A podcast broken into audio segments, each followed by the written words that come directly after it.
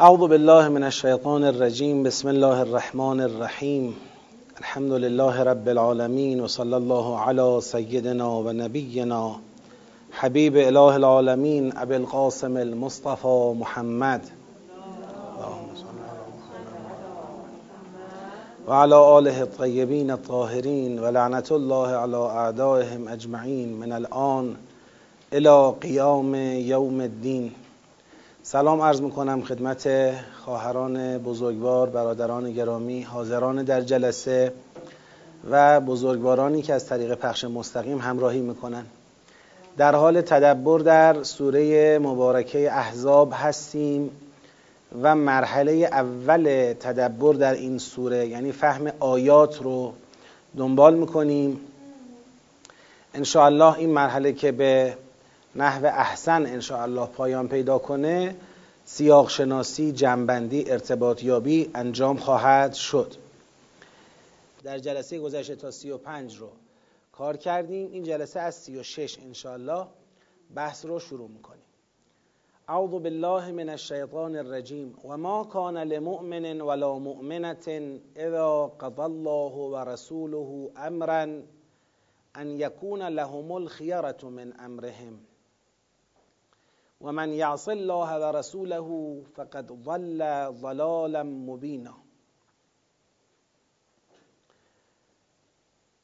عبارت به عبارت به تعریف دقت کنید به معنا دقت کنید. ما کان لمؤمن ولا مؤمنا نیست برای هیچ مرد مؤمنی و هیچ زن مؤمنی. اذا قضى الله و رسوله امرا اون وقتی که خدا و رسولش امری را به عنوان قضا قضا یعنی تصمیم حتمی. وقتی خدا و رسولش تصمیم حتمی می‌گیرند بر یک امری نیست برای مؤمنی و مؤمنه ای در اون امر چی نیست؟ ان یکون لهم الخیارت من امرهم.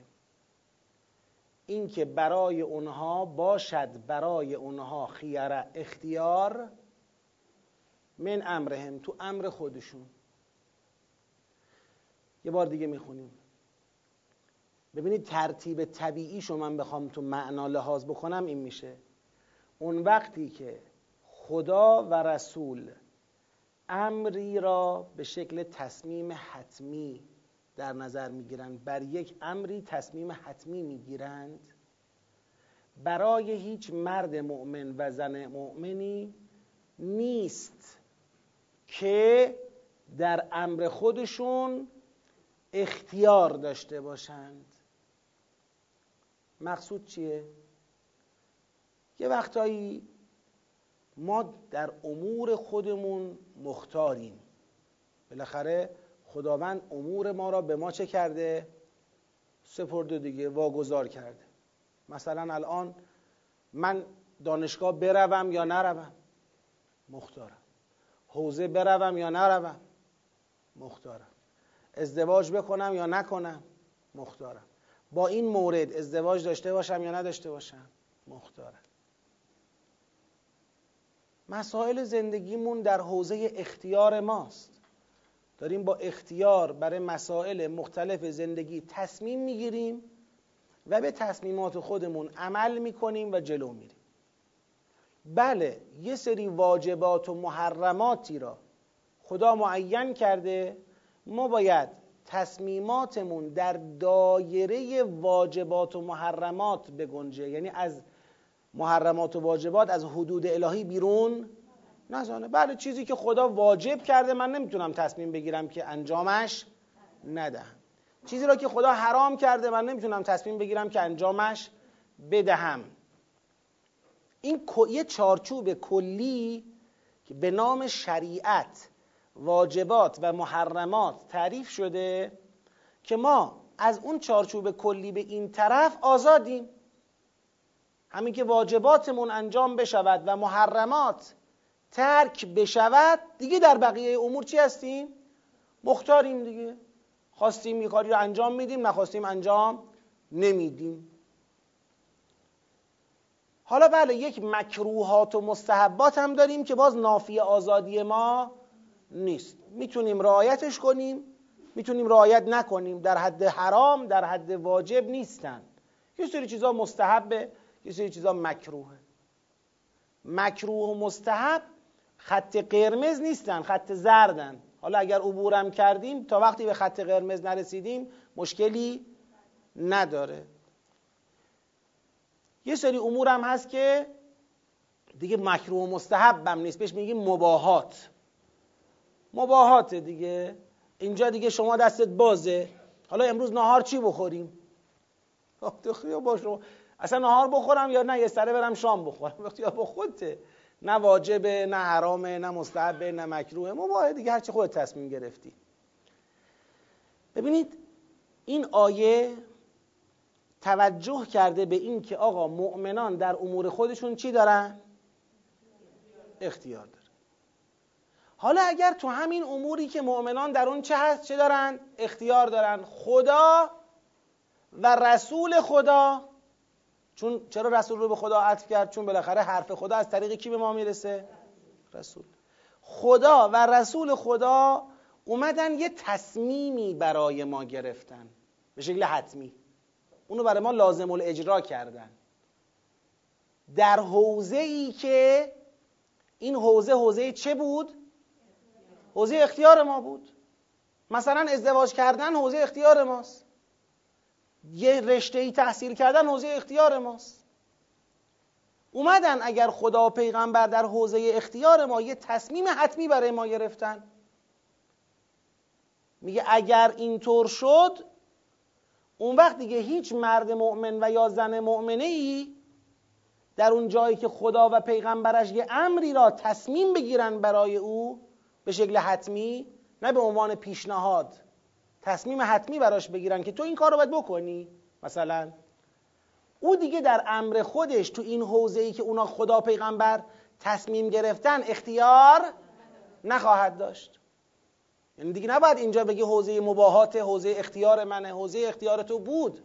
تا وقتی خدا پیغمبر تصمیم حتمی برای تو نگرفته بودند. حالا دقت کنید ما بعدا که به سیاق برسیم متوجه مطلب می‌شویم که تو سیاق مطلب چیه. مسئله ازدواج پیامبر صلی الله علیه و آله و سلم با زینب که مطلقه پسرخوانده پیامبر بود این مسئله بود که کی تصمیم گرفت براش؟ خدا. این تصمیم از زبان کی ابلاغ میشه؟ پیغمبر. زینب اینجا دیگه اختیار نداره که بگه نه من زن پیغمبر نمیشم. خدا تصمیم گرفته که تو بشی زن پیغمبر. پس باید بشی.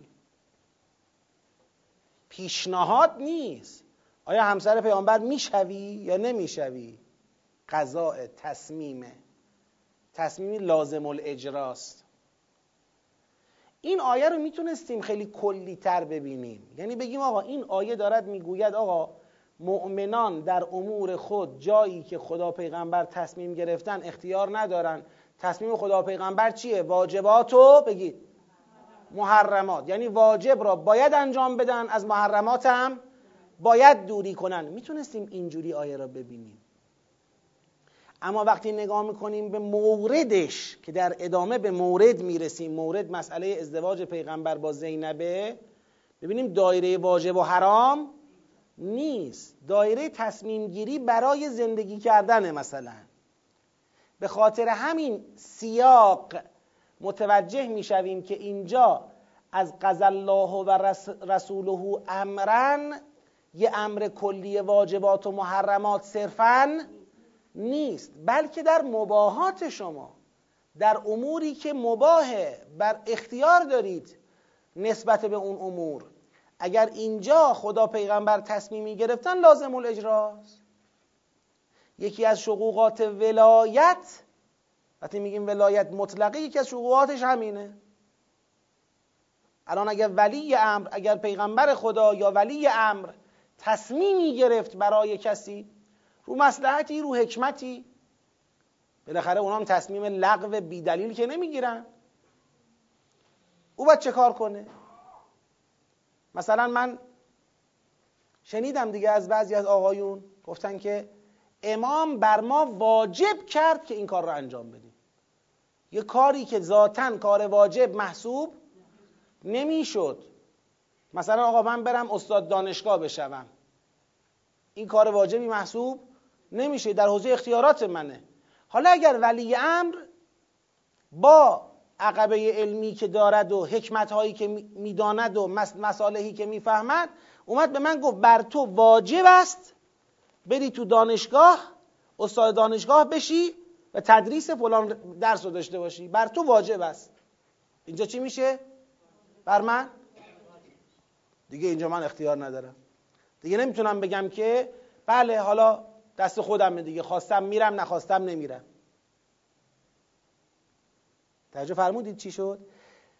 پس اینجا یه بار دیگه معنی آیه. برای هیچ مرد مؤمن و زن مؤمنه ای وجود ندارد این گزینه. که اگر خدا و رسول خدا یک امری را تصمیم گرفت اختیار داشته باشند در امرشون. دیگه اختیارشون منتفی میشه. تکوینی هم نیست تشریعیه. نمی‌خواد بگه یعنی اگر خدا پیغمبر تصمیم گرفت اینا دیگه نمی‌تونن عملا. نه نباید. این ماکانه ان یکون لهم الخیره نمیگه اختیارشون منتفی میشه در عالم وجود. در عالم وجود اختیار همچنان به قوت خود باقیه. حالا زینب اگر خواست تمرد بکند می‌تونه تمرد کنه. تکوینا مشکلی برای تمرد نداره. تشریعا مجاز به تمرد نیست. این وقتی میگه ما کان ان یکون لهم الخیره نمی‌خواد بگه اختیار منتفی می‌شود در عالم وجود. می‌خواد بگه اختیارشان رو نباید در نظر بگیرن. باید چه در نظر بگیرن؟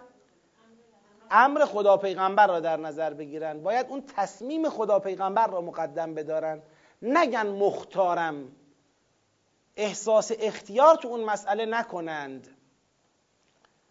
و من یعص الله و رسوله و هر کس از خدا و رسولش معصیت کند سرپیچی کند همین من یعصه نشون میده امکان معصیت وجود داره دیگه. این نشون میده حوزه تشریعه. و من یعص الله و رسوله هر کس از خدا و رسولش معصیت کند سرپیچی کند در اون چیزی که او تصمیم گرفته براش. ولو در حوزه اختیار او بوده ولی تصمیم گرفته و دیگه از حوزه اختیار چی شده؟ خارج شده. برای او واجب شده یا برای او حرام شده با تصمیم خدا پیغمبر. اگر کسی معصیت کند فقط ضل ضلالا مبینا. قطعا گمراه شده یه گمراهی آشکار. یه رقیقه ای از این ولایت را خدا به پدرم میده. یه وقتا می‌بینی مثلا پدره میگه من راضی نیستم شما برای نماز شب پاشی. نماز شب حلال مباه مستحب. به خاطر دستور پدر چی میشه؟ حرام میشه. شما نمی‌تونی اون عمل مستحبی را بر خلاف رضایت پدرت انجام بدی. مگر رضایت رو کسب کنی؟ یه شاخه هایی از این ولایت برای پدر ثابته. به عنوان حالا دیگه از پدر بالاتر پیغمبر خدا که خالق انسان هاست.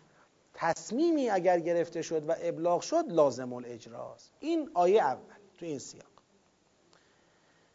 حالا و از تقول للذی انعم الله علیه و انعمت علیه امسک علیک زوجک و اتق الله. این با واو این ماجرا رو داره عطف می‌کنه به آیه قبلی. یعنی میگه تو راستای همین آیه قبلیه. هرچند که این از کلش شرح ازا قضا الله و رسوله امرن نیست. اگر کلش شرح اون بود دیگه واو نمی‌خواست. می‌تونست بگه از تقولو. چرا؟ و از تقولو دیگه. اونجا نمی‌بینید. به خاطر اینکه پرده ما یه مقدار نارساست واو داره. و از تقول للذی انعم الله علیه و انعمت علیه امسک علیک زوجک. این نشون میده که این جریان از تقولو یه بخشی از این جریان مربوط به اون آیه قبلی هست. که حالا اون بخشی از جریان همون قسمت مربوط به زینبه. حالا اشاره خواهم کرد. به یاد بیار اون وقتی را که تقولو می‌گفتی للذی انعم الله علیه و انعمت علیه به کسی که خدا بر او نعمت داد و تو بر او نعمت دادی. یعنی کسی که خدا بر او نعمت داد و تو بر او نعمت دادی. خدا نعمت داد که خالق اوست که تو را به عنوان سرپرست محبت او را در دل تو قرار داد و تو بر او نعمت دادی که او را تحت چی گرفتی؟ تحت سرپرستی خودت گرفتی. آقا از کجا سرپرستی رو آوردی؟ ادامه که میاد لما قضا زیدون بعدا میاد می ازواج ادعیائهم معلوم میشه که اون الذی انعم الله علیه کیه؟ بگی زیده زید کیه پیغمبره؟ ادعیا پسر خانده از همینجا می‌فهمیم که الذی انعم الله علیه و انعمت علیه. انعمت علیه توی پیغمبر به اون نعمت دادی بر اون نعمت بخشیدی. چجوری بر اون نعمت بخشیدی؟ با قبول سرپرستی او. خدا چطور بر اون نعمت بخشید؟ تو رو به عنوان سرپرست او پذیرفت. محبت او را در دل تو انداخت. تو را حس مسئولیت او را به تو داد.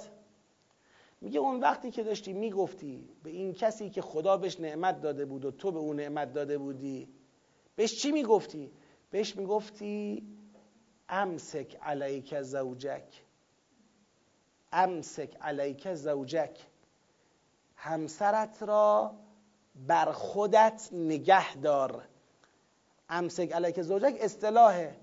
یعنی زمام زندگی تو بچسب. نزار زندگیت بپاشه.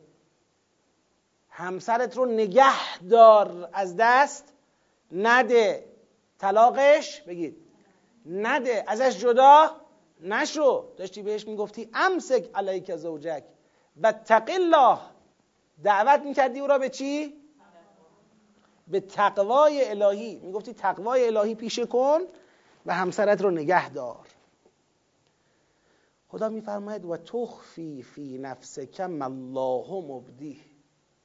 تو داشتی مخفی می‌کردی. موقعی که به او می‌گفتی امسک علیک زوجک وقتی که بهش می‌گفتی خانم تو نگهدار و تقوای الهی پیشه کن همون موقع داشتی مخفی می‌کردی. فی نفسک در درون خودت. چی رو مخفی می‌کردی؟ مالله مبدی چیزی را که خدا آشکارش می‌کنه. یعنی تو قصد مخفی کردن داشتی چیزی را که خدا میگه من مبدی یعنی آشکار کننده آن هستم. یعنی این مخفی کردن فایده ندارد چون خدا آشکار کننده اون امر است. تو داری امری را مخفی می‌کنی که خدا آشکار کننده آن است. داشتی این کار رو می‌کردی. حالا اینجا برای ذهنها سوال پیش میاد. چرا پیغمبر مخفی می‌کرده آنچه را که خدا آشکار کننده آن است؟ میگه و تخشن ناس از مردم خشیت داشتی؟ ببین من اینو سوالی خوندم بعدا خواهم گفت چرا سوالی خوندم. و تخشن ناس از مردم خشیت داشتی؟ از مردم میترسیدی؟ به خاطر همین داشتی مخفی می‌کردی؟ والله احق ان تخشاه خدا سزاوارتر است که از او خشیت داشته باشی. چه جای خشیت از مردم است؟ جایی که خدا تصمیم گرفته امری را آشکار بکند مخفی کردن آنچه خدا آشکار کننده آن است به خاطر خشیت از مردم و حساب بردن از مردم چه کاریه؟ چه کاریه؟ والله احق ان تخشا خدا سزاوارتر است که از او خشیت داشته باشی یه مقدار قضیه تا یه جایی اومد ولی مبهم شد چی شد الان؟ میفرماید که بله یه کسی بوده پسرخوانده پیغمبر بوده به نام زید. پیغمبر به ایشون میفرموده همسرتو نگه دار طلاقش نده. تقوا پیشه کن و امید داشته که با این دستور به تقوا او مبادرت به طلاق همسرش نکند. این در حالی بوده که پیامبر در درون خود چیزی می‌دانسته که آن را چه می‌کرد؟ مخفی می‌کرد. و خدا می‌خواد بگه تو چیزی رو مخفی می‌کردی که من آشکار کننده اون هستم. آیا تو از مردم میترسیدی که مخفی می‌کردی؟ خدا سزاوارتر است که از او بترسی. تو از مردم حساب میبردی که مخفی می‌کردی. میترسیدی مردم چی بگن؟ خدا سزاوارتر است که از او بترسی. اینجا الان برای ما سوال پیش اومد. پیامبر چی مخفی می‌کرد تو دلش؟ بعد به زید می‌گفت خانم تو نگهدار. میگه فلما از این جمله فهمیده میشه. فلما قضا زید منها و طرا وقتی که زید یعنی همین الذی انعم الله علیه و انعمت علیه. وقتی که زید قضا منها یعنی از این زوجش. وقتی که زید قضا منها و طرا قضا و طرا اصطلاحه. یعنی قطعیت کرد قطع تعلق کرد. صرف نظر کرد از او. طلاقش داد کنارش گذاشت. وقتی پس وقتی که زید قضا منها و طرن جدا شد از همسرش قطع تعلق کرد از همسرش قطع نیاز کرد از همسرش زوجناکه ها ما همسر او را به تزویج تو به ازدواج تو بگید در می آوریم یا آوردیم؟ آوردیم. این آوردیم که اینجا میاره. فلما اینطور زوجناکه ها از قطعیت و حتمیت خبر میده. یعنی بلا تردید به محض اینکه زید طلاق را جاری کرد ما همون موقع عقد همسر او را همسر سابق او را مطلقه او را برای تو چکار کردیم؟ خوندیم می‌خوانیم. همون لحظه می‌خونیم. فلما قضا زیدون منها و طرن زوجناکه ها همسر او را با تو تزویج می‌کنیم. نه می‌خوام اونو خواستم توضیح بدم که از حتمیت خبر میده. ولی لما داره دیگه لما شرطی است. وقتی که زید از او قطع تعلق کند رفع حاجت کند دست بردارد او را کنار بگذارد او را به تزویج تو در می آوریم زوج تو می کنیم لکی لا یکون علی المؤمنین حرج فی ازواج ادعیائهم اذا قضوا منهن و طرا چرا این کار را می کنیم؟ تا نباشد بر مؤمنان حرجی. حرج یعنی سختی. سختی و تنگنا. تا بر مؤمنان حرج و تنگنایی نباشد. فی ازواج ادعیائهم درباره همسران پسرخوانده هایشان مؤمنان درباره همسران پسرخوانده هایشان اذا قضوا منهن و ترا اون وقتی که این پسرخوانده ها اون همسران را چکار می‌کنن؟ طلاق میدن. مؤمنان در ازواج و همسران پسرخوانده هایشان اون وقتی که اون پسرخوانده ها اون همسران را کنار می‌گذارن حرجی نداشته باشن و بتونن به راحتی با اونا ازدواج بکنن.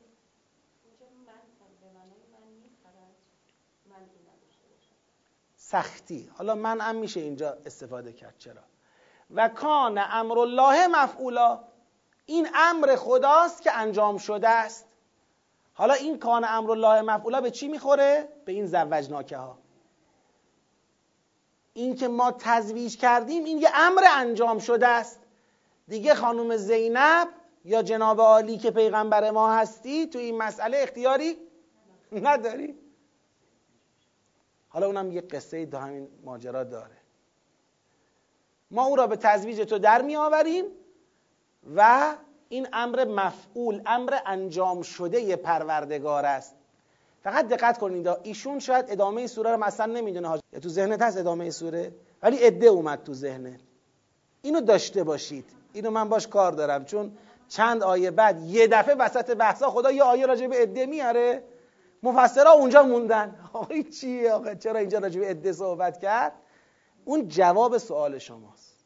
بله حالا سوالی خوندن هم عرض می‌کنم. سوالی خوندن هم توضیح میدم. عده که خودش آیه داره. جلوتر که میریم برای خصوص بحث عده چون این خود جریان ازدواج پیامبر با زینب یک شبه هست یک مسئله است. ماجرای ادم یه مسئله دیگه است که اونم خدا بهش اشاره می‌کنه. ببینم الان امرالله مفعولا سوال می‌کنم از شما. زینب نیاد خونه پیغمبر. نه. ببین تکوین و تشریع که میگیم تکوین و تشریع یعنی تکوین در حوزه اختیار نیست. اصلا در حوزه اختیار نیست نه اینکه اختیار نداری. مثلا الان شما راجع به شکل و شمایلت اختیاری نداری. شکل و شمایل شما رو تکوینیه. خدا ایجاد کرده. درسته؟ این دست شما نیست. اما راجب گفتارت اختیار داری. حالا تو همین گفتاری که اختیار داری خدا یه چیزایی رو بر تو حرام می‌کنه. میگه این جمله رو نگو. این دستوره. این دستور رو شما باید رعایت بکنی. باید اطاعت بکنی. واجب الاطاعت. اگر نباشد اختیار من یعص الله و رسوله معنا پیدا نمی‌کنه. در امر تکوینی که نمیشه معصیت داشت. امر تکوینیه دیگه. من می‌خوام سرپیچی کنم از خدا درباره قیافه خودم. چجوری می‌خوام سرپیچی کنم؟ می‌خوام از خدا سرپیچی کنم درباره عمر خودم. چجوری می‌خوام سرپیچی کنم؟ درباره اینکه پدر و مادرم کیان. مثلا اینو تکوینا دست تو نیست. فرق تکوین تشریع یعنی همین. تشریع یعنی اون چیزی که باید و نباید داره. تکوین یعنی فقط هست و نیست. اینجا بحث تشریعیه. چون بحث معصیت در میانه. یه باری که میگه آقا خدا پیغمبر یک کاری رو تو عالم می‌خوان انجام بدن شما تو اون کار بی, بی, در واقع کاره نیستید. خب خودمون می‌دونیم. خدا تصمیم گرفته یه کوه گنده خلق کنه شما کاره ای نیستید. خب باش. این دیگه معصیت اینجا معنی نداره من یعص الله. اینجا معصیت نداره. اما یه بار خدا تصمیم می‌گیره یه کاری رو به وسیله بگید. من انجام بده. از من یه چیزی می‌خواد الان. من اونو قبول بکنم یه جور رقم می‌خوره. قبول نکنم یه جور دیگه رقم می‌خوره. اینجا دیگه معصیت پاش بازه. پدرم همینه پیغمبرم همینه. ولایت پدر ولایت پیغمبر تشریعیه. کسی تخلف کنه تخلف کرده دیگه. الان پدر دستور میده شما این کارو بکن یا این کارو نکن. شما می‌تونی تخلف کنی. تخلف می‌تونی بکنی. نه اینکه مجازی. امکان تخلف داری. گزینه تخلف وجود داره. تخلف می‌کنی میری جهنم. بله. اما امکانش هست. مجاز به تخلف نیستی ولی امکانش هست. این میشه تشریع اینجام همینه. یه بار دیگه این آیه رو مرور کنیم. چی شد؟ مقصود تو این آیه چیه؟ من الان می‌خوام با توجه به کلیت آیه معنی بگم. به کلیت آیه دقت بکنید. خوب دقت کنید. ماجرا از این قرار است. الان من هر چی که میگم توقع دارم تو آیه باشه. اگه هر چی از آیه بیرون بود و نپذیرید اشکال بگیرید. هر چی که میگم توقع دارم تو آیه باشه. ماجرا از این قرار است. پیغمبر پسرخانده ای دارد به نام زید. پسرخانده او همسری دارد. اسم همسرش حالا هرچیه تو آیه نگفته ولی زینب اسم همسرشه تو آیه ذکر نشده. این پسرخوانده پیغمبر همسری دارد. پیغمبر مطلعه که خدا تصمیم گرفته پیغمبر با همسر مطلقه با مطلقه جناب زید چیکار کنه؟ ازدواج بکنه. پیغمبر از این خبر داره که اگر زید زنش را طلاق داد خدا عقد و جاری می‌کنه و عملا زینب میشه همسر کی؟ همسر پیامبر. و فلسفه این مطلب هم این است که خدا به این وسیله یه فرهنگ جاهلی را بشکند اون فرهنگ جاهلی چه بوده؟ این بوده که ازواج ادعیا را مردم خیال می‌کردن که امکان ازدواج با اونا وجود نداره مردم خیال می‌کردن اگر پسرخوانده با کسی ازدواج کرد بعد او را طلاق داد یا این پسرخوانده مرد همسر او موند با همسرش دیگه نمیشه ازدواج بکنه. این پدرخوانده نمی‌تونه با اون عروس یا با اون خانومی که بالاخره خانوم پسرخوانده اوس ازدواج بکنه. فکر می‌کردن او حکمش مثل چیه؟ مثل عروس واقعیه. عروس واقعی واقعا حرام ابدیه. یعنی اگر کسی با پسر آدم ازدواج کرد حتی پسر آدم او را طلاق بده انسان نمی‌تونه با او چه کنه؟ پسر انسان از دنیا بره آدم نمی‌تونه با او ازدواج بکنه. ازدواج با زن پسر بر پدر جایز نیست. همین حکمو برای همسران پسرخوانده ها هم چه می‌کردن؟ اجرا می‌کردن. می‌گفتن بالاخره پسر مونه با این ازدواج کرده حالا طلاقش داده نمی‌تونیم ما باش ازدواج کنیم. این حکم رو خدا قبول نداره چون اصلا ادعیا را خدا ابنا بگید. نمیدانه. ادعیا که ابنا نیستن. پسرخوانده که پسر نیست که. پسرخوانده یه آدمی حالا یک حمایتی از او شده. پسر ولی نیست که. تکوینا نمیشه او را فرزند حساب کرد که. خب خدا می‌خواد این منعو برداره. چه جوری می‌خواد برداره؟ خدا منتظره که الان زید زنش رو طلاق بده. من عقد پیغمبر را با پس چی شد؟ گفتیم پیامبر. پسرخوانده ای داره به نام زید. زید همسری داره به نام زینب. می‌خواد زینب رو طلاق بده. خدا منتظره که زینب رو طلاق داد. زینب رو به ازدواج کی در بیاره؟ پیغمبر که یه سنت جاهلی ازدواج عدم امکان ازدواج با مطلقه پسرخوانده را خدا چه کند؟ بشکند. پیغمبرم خبر داره از این ماجرا و می‌دونه که اگر این اتفاق افتاد مردم چه ها که؟ نخواهند گفت. مردم خواهند گفت که بله پیغمبر با عروسش ازدواج کرد و چه بلوایی را میفته تو مدینه که ایشون رو نگاه کن. دین را مثلا بازیچه قرار داده؟ رفته با عروس خودش که مطلقه شده با او رفته ازدواج کرده. آدم مگه قحطی بوده؟ و هزار تا حرف دیگه. این وسط پیغمبر اکرم دست به کار شده. میگه حالا یه روز هم بگید. یه روزه. هی میگه به زید زید تقوا پیشه کن. نگهدار خانم تو چه کاری طلاق میدی؟ حالا به زید نمیگه که من می‌دونم ها چه خبره. مخفی می‌کنه.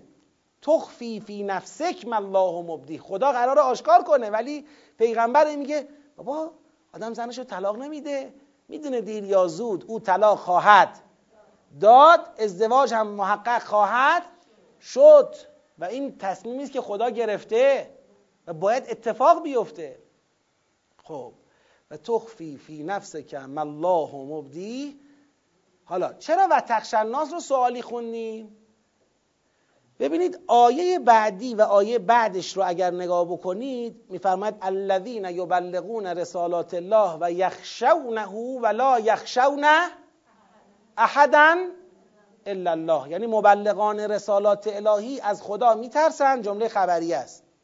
و از احدی جز خدا نمیترسن حساب نمی‌برن. حالا آیا خدا می‌خواد با این آیه بگه پیغمبر همه مبلغان از من خشیت داشتن و از مردم خشیت نداشتن؟ اما تو الان بگید اینجا. تو از مردم خشیت داری؟ یعنی پس پیغمبر یه صفتی را که مبلغان دین خدا همه دارند نعوذ بالله اینجا نداشته. آیا همچین مطلبیه؟ ما درباره پیغمبر بنا به ادله محکم قرآنی قائل به اسمتیم معنی اسمت چیه؟ معنی اسمت اینه. در اون جایی که قرار باشه پیغمبر در معرض یک خطا یا اشتباه قرار بگیره خداوند جلوی آن را می‌گیرد. یعنی خدا با پیغمبر جایی اگر نهی دارد نصیحت دارد برای دفع نه برای رفع برای پیشگیریه نه برای درمان.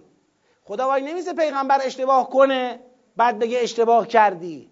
خدا میاد تو صحنه که پیغمبر اشتباه نکند. اسمت اصلا یعنی همین. حمایت خدا از پیغمبر تا تمام رفتارهای او قابل الگوگیری باشد. اسمت یعنی این. با این نگاه این آیه نیامده بگه چرا از مردم میترسی. می‌خواد بگه آیا تو می‌خوای از مردم حساب ببری؟ مثل سوره عبس سوره عبس یادتونه؟ اونجا یک بحثی بود که بله و اما من استغنا فانت لهو تصدا و ما علیک الله یزکا. و اما من جاءک یسعا و هو یخشا فانت عنه تلها. ما اونجا رو سوالی خوندیم. میفرمایند اونجا یه همزه اول داشتیم یه استفهام داشتیم همه رو به سیاق اون چی کشیدیم؟ به سیاق اون استفهام کشیدیم. عوضش اینجا یه و تخشن ولا یخشون احدا الا الله داریم. بله اینجا استفهام قبلش نداریم.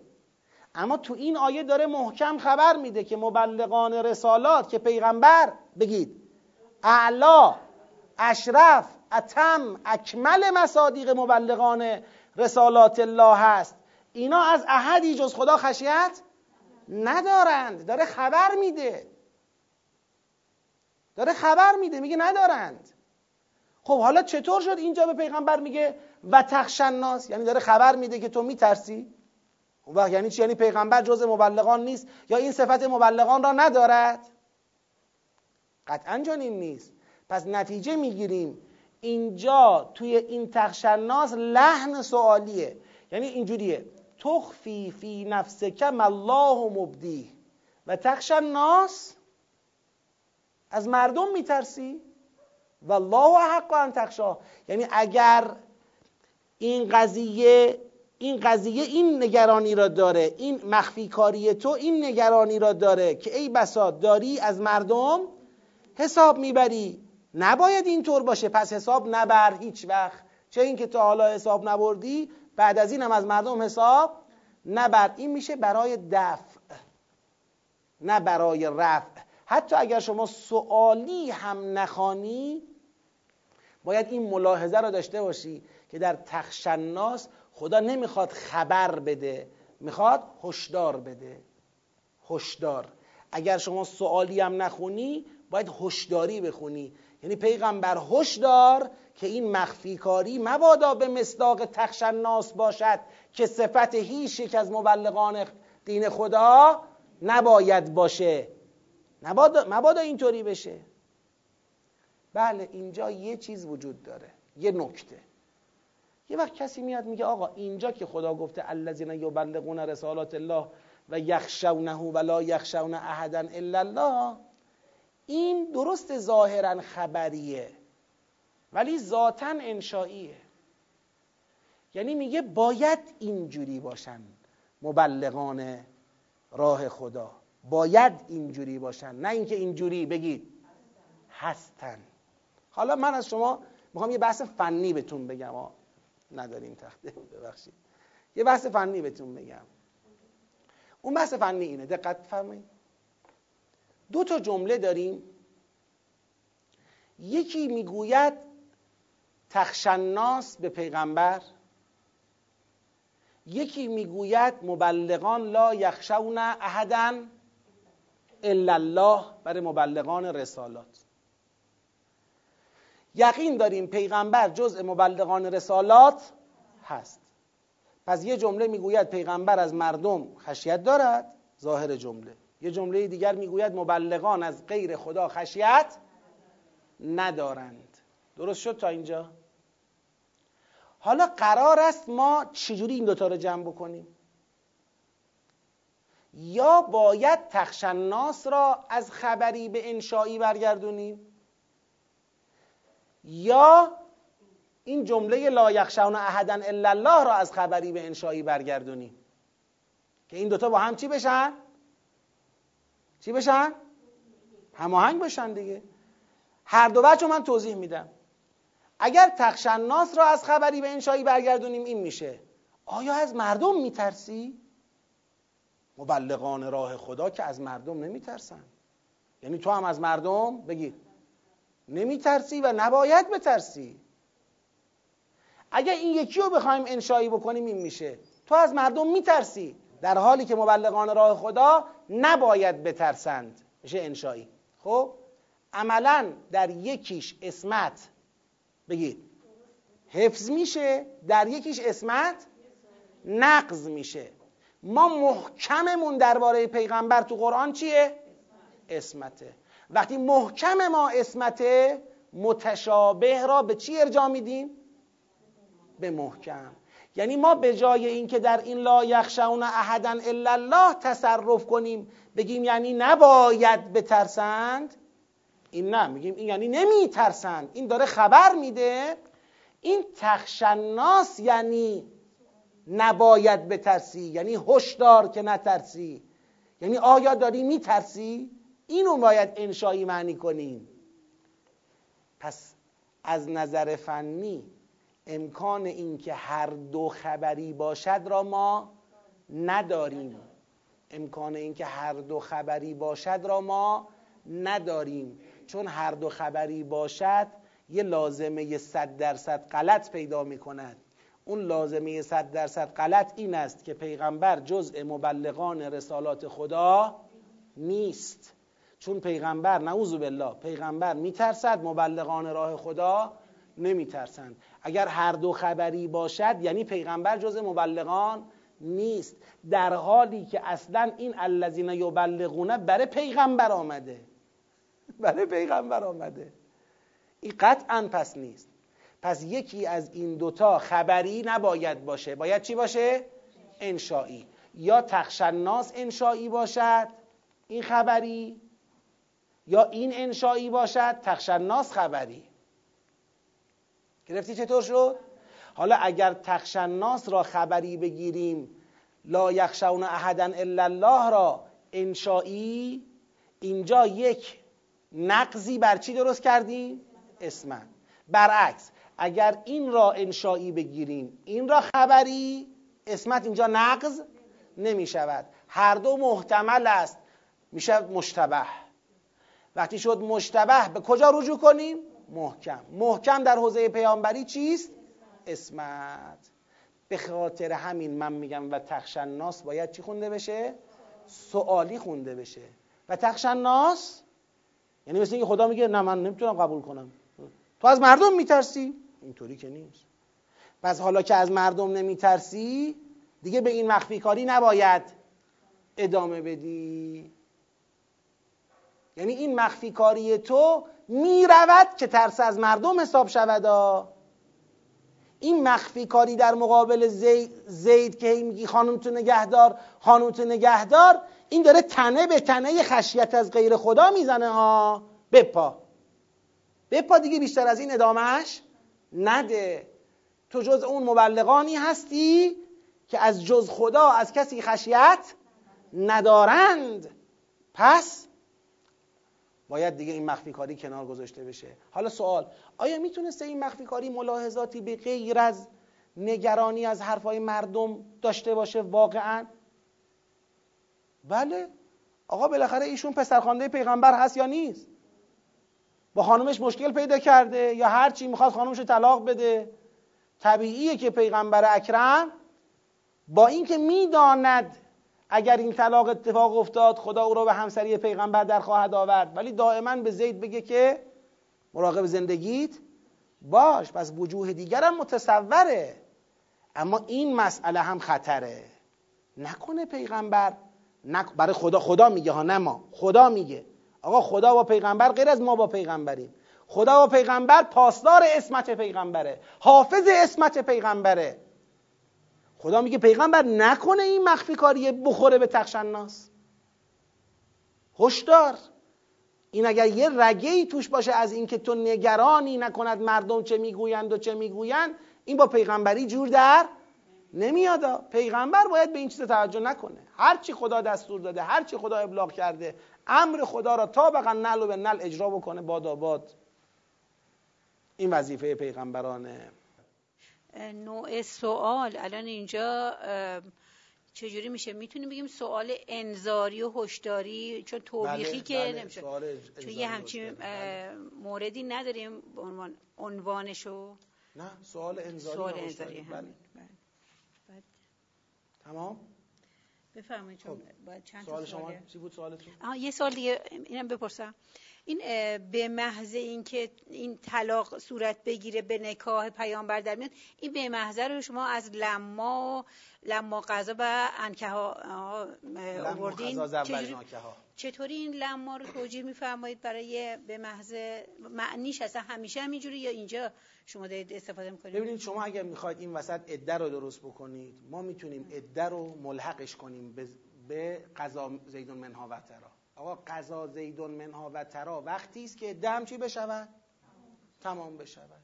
تازه اون موقع قضا زیدون منها و ترا می شود بعد زوجنا که اتفاق نه خودی اصلا لفظ به محضر رو میگم من می‌خوام میگم اونی که تو ذهن شما سوال رو پدید آورده اینه. خب؟ اینی که پدید آورده سوال رو به راحتی جواب داده میشه. آقا قضا زیدون منها و ترا این طلاق کی تمام میشه تو فرهنگ قرآن؟ کی طلاق صدق می‌کنه؟ وقتی که عده تمام بشه. تا عده تمام نشده طلاق مستقر نمیشه. محرمیت معلق منتفی نیست.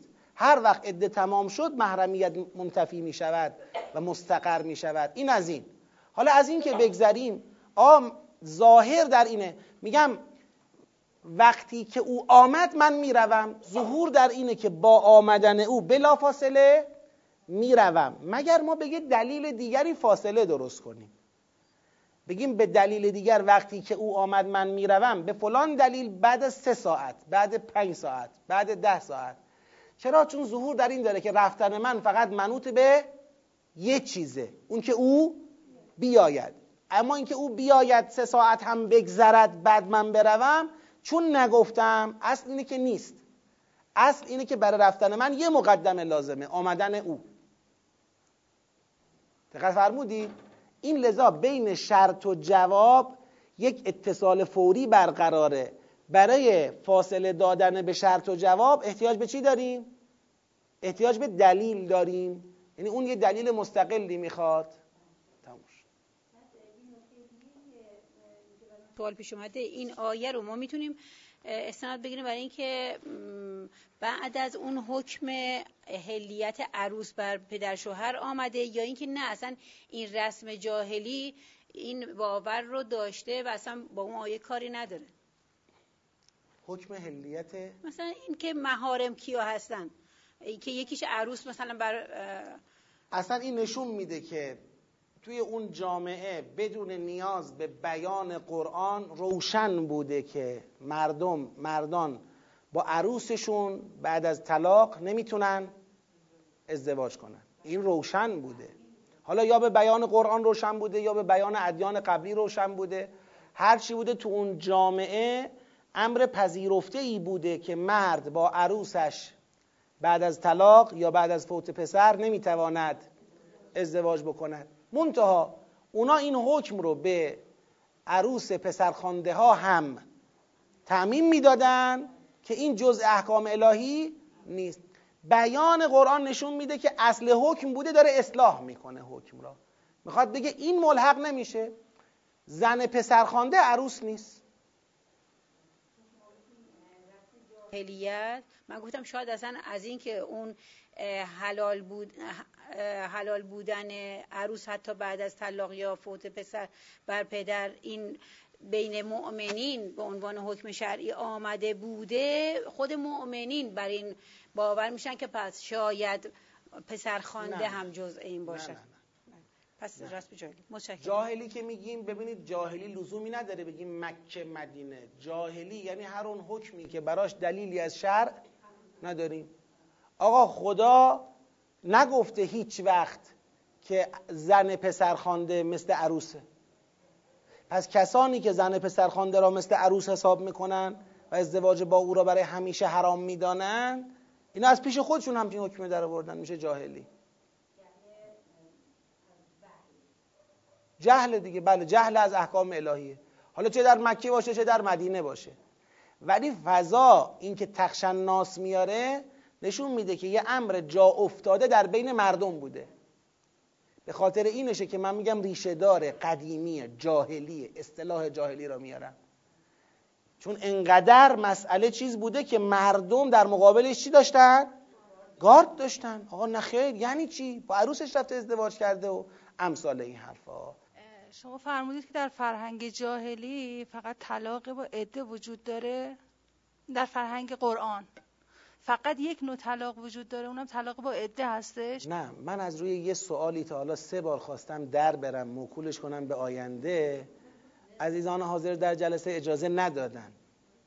اصلا اونو اون سوال رو موقتا از ذهنتون بذارید بیرون. بر فرض اینکه این طلاق عده داشته باشد این آیه با عده منافات ندارد. مقصودمون اینه. اگر این طلاق از طلاقهایی بوده که عده داشته پس جناب زید همسرش رو طلاق داده هنوز طلاق مستقر نشده. وقتی عده تمام شد مستقر میشه اون موقع زوجناکه ها یعنی لما قضا زیدون منها و ترا وقتی محقق میشه که عده هم تموم بشه. اگر عده داشته. و اگر عده نداشته مثلا فرض کنید این قبل از مباشرت زناشویی بوده این طلاق. تو دوره نامزدی بوده تو عقد بودن. هنوز با همدیگه زن و شوهر رسما نشدن.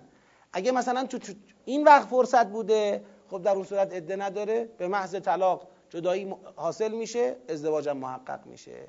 ما در واقع خواستیم به یه شبهه احتمالی جواب بدیم که به ذهن یه نفر رسید و خدا انشاءالله ازش نگذره. من سوالم این بود که می‌خواستم ببینم در فرهنگ قرآن فقط یک نوع طلاق وجود داره. اونم طلاق با عده؟ طلاق حتما عده داره. اما در هر عده رجوع نداریم طلاق عده داره عده همیشه رجوع نداره. در رجوع مال طلاق رجعیه اما اگه طلاق باین باشه طلاق خلع باشه مبارات طلاق مبارات خلع و مبارات که هر دو از اقسام طلاق باینن عده داره رجوع نداره.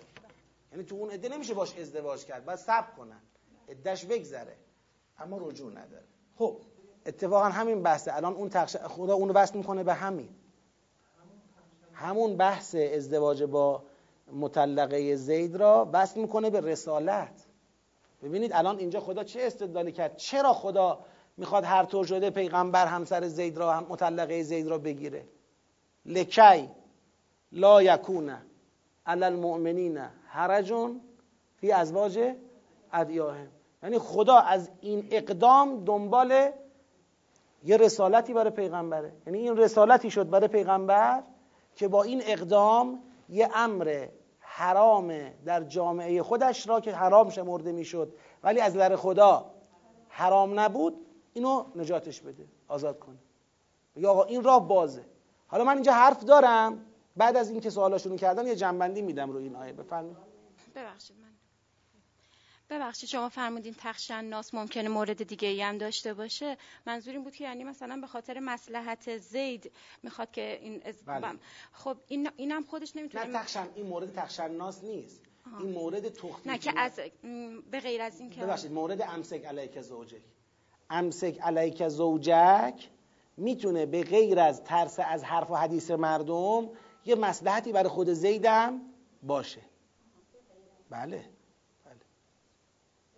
اینو خواستیم بگیم تا کسی نگه مثلا فرض کنید اگه پیغمبر نمی ترسید پس چرا به زید هی می‌گفت نگهدار همسرت را؟ ما میگیم نمی ترسید می‌گفت نگهدار نه از روی ترس چون پیغمبر که نمی ترسه از مردم. خود خدا میگه مبلغان از مردم نمی ترسن اما هر آینه ممکنه این مسلحت سنجی پیغمبر به ترس از مردم تبدیل بشه. یعنی مخلوط قضیه. خدا داره پیغمبر رو از یک ورطه‌ای بیرون میاره. میگه اینجایی که تو وایسادی یه طرفش خشیت از ناسه ها این مخفی کاری تو این فضا جایز نیست بر تو. چون خشیت از ناس میاره. یعنی ممکنه تهش ببینیم مثلا داری از مردم حساب می‌بری. نه نه نه. مگه تو از مردم حساب می‌بری؟ انبیا که از مردم حساب نمی‌برن. هر دور انشایی ترجمه کردید یعنی هر هم این رو به صورت سوالی گفتید هم آخر سر یعنی آخر اصلاح می‌کنیم. این سوالی اون خبریه. تخشن سوالیه. لا یخشون احدا الا الله اون خبریه. بله. خب یه بار دیگه من بخونم. جریان از این قراره. توی پیغمبر و از تقول و به یاد بیار اون وقتی را که می‌گفتی به کسی که نعمت داده بود خدا بر او و نعمت داده بودی تو بر او به او می‌گفتی امسک علیک زوجک به او می‌گفتی همسرت را نگه دار و تقلا و تقوای الهی پیشه کن. و تخفی فی نفس کم الله مبدی و مخفی می‌کردی در خودت در دل خودت آنچه را خدا آشکار کننده او بود. و تخشن ناس و از مردم میترسیدی؟ و الله احق ان تخشاه و خدا سزاوارتر است که از او بترسی. یعنی اگر این مسئله قرار ترس از مردم باشه سزاوار تو نیست. تو حتما به این سمت نباید بری. این هشدار هشدار انذار نری به سمت تخشن ناس و تخشن ناس والله احق ان تخشا. خدا سزاوارتر است که از او خشیت داشته باشی. فلما قضا زید منها وطرا.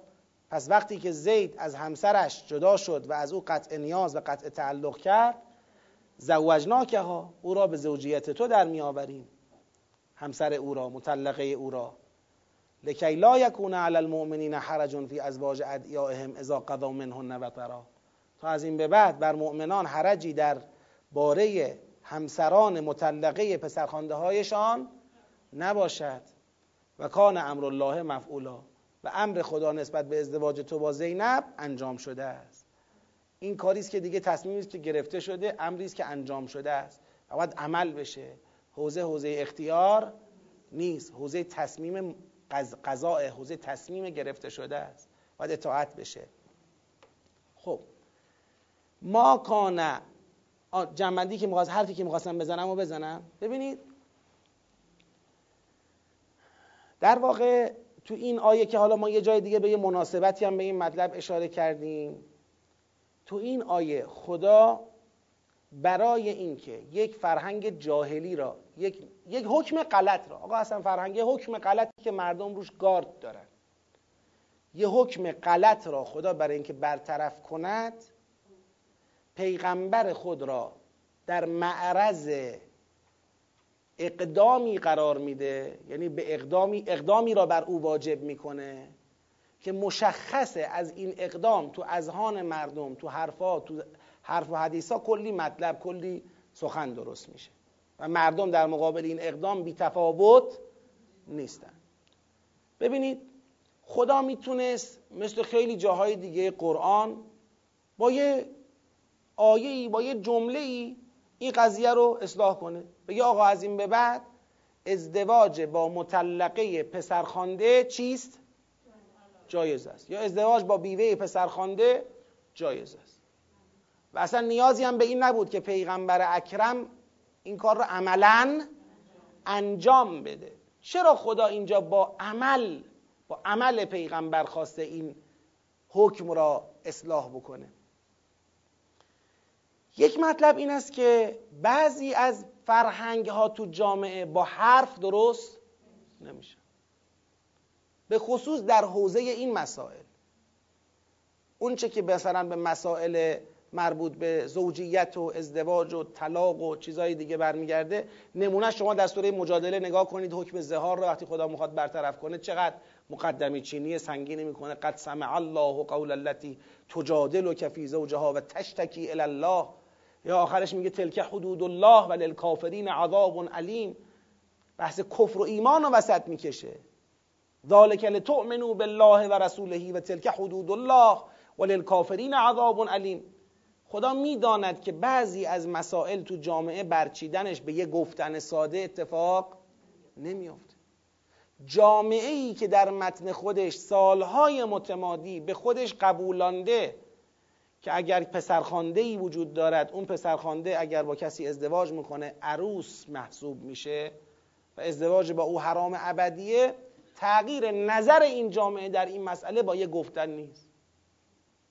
باید پیغمبر اکرم اقدام بکند عملا تا مردم به اون نگاه بکنن بگن آقا اگر مشکل داشت پیغمبر این کار را نمی‌کرد. دیگه بیان با نگاه به عمل پیغمبر. دیگه این فرهنگ غلط کلا چی بشه؟ کلا جمع بشه. این یه مطلب. مطلب دوم مسئله نگاه خداست من می‌خوام روش خود بحث کنیم.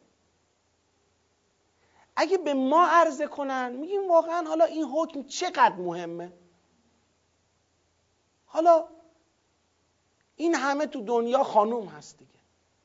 حالا یه نفری می‌خواد ازدواج بکنه حتما باید با مطلقه پسرخاندش ازدواج بکنه. حالا اصلا فرض می‌کنیم مردم اینو حرام می‌دونن در حالی که حرام نیست. حالا خدا بگه. خواستن مردم به این چی که خدا گفت اعتنا می‌کنن نخواستن؟ نمی‌کنن. حالا فوقش اعتنا نکردن چی میشه؟ کل اینکه این حکم برچیده نشه ثمرش چیه؟ ثمرش اینه که یه سری مطلقه ای از یه سری پسرخوانده به نکاه نه نمیمونن به نکاه پدرخوانده در نمیان. نه اینکه کلا نمیشه با این ازدواج کرد. دیگران باید با این ازدواج کنن. همین. این تو نگاه من و شما چقدر مهمه به این مسئله؟ اصلا جزء مسائل بسیار حاشیه‌ای و بسیار کم اهمیت تلقی میشه. حالا اصلا همین جوری هم باشه. ثم مازا مگه چقدر آدم پسرخوانده دارن؟ مگه چقدر این پسرخوانده ها ازدواج می‌کنن و طلاق میدن؟ و مگه چقدر اون مطلقه ها مطلوب پدرخوانده ها هستن که بخواد بره با او ازدواج بکنه. چقدر مگه؟ تو عدد بخوای بگیری یک درصد در یک درصد در یک درصد. ممکنه پیش بیاد که مثلا آره یه پدرخوانده ای پسرش با کسی ازدواج کرده اونو طلاق داده حالا این پدرخوانده هم دوست داره با اون مطلقه او چیکار کنه؟ ازدواج کنه یا مصلحت می‌دونه که ازدواج بکنه فقط لنگ اینه که اه حرامه. و بعدم براش کفایت نمی‌کنه که به آیه قرآن استناد کنه. باید بتونه به عمل پیغمبر هم مگه چقدر واقعا مورد داره؟ خیلی کم. چرا خدا آمده برای این قضیه یه همچین پرونده ای باز کرده؟ اونم حالا هنوز می‌رسیم. ببینید ما کان علی النبی من حرج فی ما فرض الله سنت الله کان امر الله قدر مقدورا. الذين یبلغون رسالات الله ما کان محمد ابا عبد ابا احد من رجالکم. صلی الله علیه و سلم ولکن رسول الله و خاتم النبیین و و و یه پرونده تقریبا یه صفحه ای تو قرآن. اونم یه بحث چالشی سنگین که کلی دستاویز در واقع بیماردلان واقع بشه. بتونن ازش سوء استفاده علیه شخصیت پیغمبر بکنن. یعنی یه هزینه به نظر ما تو نگاه ما خیلی بالایی قرآن انجام داده برای اصلاح حکم خیلی جزئی از نظر ما. این نشون میده که پس نظام ارز... ارزیابی و ارزشیابی ذهنی ما توی احکام با نظام ارزشیابی خدا فرق می‌کنه. ما تو ذهن خودمون بالاخره طبیعیه. ما عادتها و آداب و فرهنگمونه که نظام ارزیابی ما را بگید. ساخته. چی مهمه چی مهم نیست چی چقدر مهمه؟ ما تابع محیطی که توی زندگی می‌کنیم و فرهنگی که باش بزرگ میشیم داریم ارزیابی می‌کنیم اطراف را. حالا اگر همین خطکش ها غلط شده باشن در طول زمان اون چیزایی که مهم بودن بی اهمیت شدن چیزایی که بی اهمیت بودن مهم شدن چیزی که اهمیتش ده بوده دو شده اونی که دو بوده ده شده. اگه خدا بخواد همینو اصلاح کنه راه چیه؟ چیکار باید بکنه که به ما حالی کنه؟ بابا شما خطکشاتون غلطه. شما ساده می‌گیرید که یک زن حلال حرام شمرده شود بر یه مردی. یا یه مرد حلال حرام شمرده شود بر یه زنی. برای شما مسئله ساده است برای من خدا ساده نیست. چه اینکه شما برید ببینید تو قرآن کریم چقدر دعوای قرآن با مشرکان سر اینه که چرا گوسفند رو تو این حالت حروم می‌دونی؟ چرا بز رو تو این حالت حروم می‌دونی؟ چرا شتر رو تو این حالت حروم می‌دونی؟ چرا گاو تو این حالت حروم می‌دونی؟ من گفتم حرامه. من کی گفتم؟ چرا به من نسبت دروغ دادید چقدر قرآن رو این بحث می‌کنه؟ میگه در دایره معکولات اون چی که من حلال کردم کی حق داره حرام کنه؟ به چه اجازه ای باید حرام بکنه؟ از من خدا بالاتر خط کشی تو عالم هست. تو دایره تمتعات و ازدواجم همینه. اون چه من حلال کردم کی باید حرام کنه؟ کی جرأت داره حرام کنه؟ چرا حرام کنه؟ من برای اینکه یک صد غلط حرام تو دایره حلال برچیده شود بله پیغمبرم هم می‌ذارم وسط. تو باید عملا نشون بدی که این کار اشتباهه. عملا. من راضی نمیشم به اینکه فقط بگی. تو می‌خوای این کارو نکنی. ببینید آیه نشون میده پیغمبر دنبال چی بود؟ دنبال تاخیر هی میگه آقا همسک علیک زوجک. خانم تو نگه دار اتق الله. تقوا پیش کن. بلکه اون ازدواج نده. طلاق نده همسرش را. و بلکه پیغمبر مکلف به ازدواج با او نشه که اینقدر تبعات درست کنه. و خدا به این راضی نیست. میگه من نمی‌تونم اینو بپذیرم. خب. حالا این رو بیایم من بحثم اینه تو فضای جامعه خودمون. ببینید امروز تو جامعه ما هم همین شکلیه. تو حوزه حلال و حرام مربوط به ازدواج و طلاق جامعه مقاومت نشون میده در مقابل ارزشیابی ارزیابی ها و نظام ارزشی پروردگار. مقاومت سنگین هم نشون میده. یه مورد دو مورد هم نیست از اون چیزهایی که خدا حلال می‌دونه مردم حرام می‌دونن. مردم حلال می‌دونن خدا حرام می‌دونه. خب اینو چجوری میشه درستش کرد؟ پیغمبران الهی که مبلغ رسالات پروردگارن یکی از کارشون همینه. که جامعه رو از اشتباه از توهم توی چیزایی که گرفتار شده این گرفتاری های توهمی جامعه در طول زمان القا میشه. در طول زمان. محصول یه روز و دو روز و پنج روز و ده روز نیست. محصول ده ها سال و صدها ساله. یه انحراف ایجاد میشه به اون انحراف اهمیت داده میشه. زمان برش میگذره تثبیت میشه به فرهنگ تبدیل میشه مقدس میشه. تعصب روش میاد. هیچ جور دیگه راضی نمیشن دست بکشن ازش. و این چیزا به ضرر خود جامعه است. جامعه ای که حلالش این سوره بقره گفتیم جامعه ای که حلالش به غلط حرام بشود حرامش هم به غلط حلال می شود چیزی که شما دارید می بینید چیزی که شما دارید می بینید امروز. حالا من دیگه یک اشاره می کنم رد میشم تا وقتش. ببخشید دیگه از محضر جلسه دوره. عنوان دوست دختر یا دوست پسر در دو دهه قبل از این تو جامعه خود ما چه قبحی داشت؟ قبه سنگینی داشت. دو دهه قبل از این. آقا فلانی دوست دختر داره یا دوست پسر داره. چون یعنی چی دوست دختر؟ یعنی چی دوست پسر؟ دوست هستن یعنی چی؟ قرآن صراحتا میگه اینجوری دوستی ها که جایز نیست. الان بعد از دو دهه نوجوانا و جوانای ما بدون هیچ قبحی تو ذهنشون. هیچ قبحی تو ذهنشون نداره.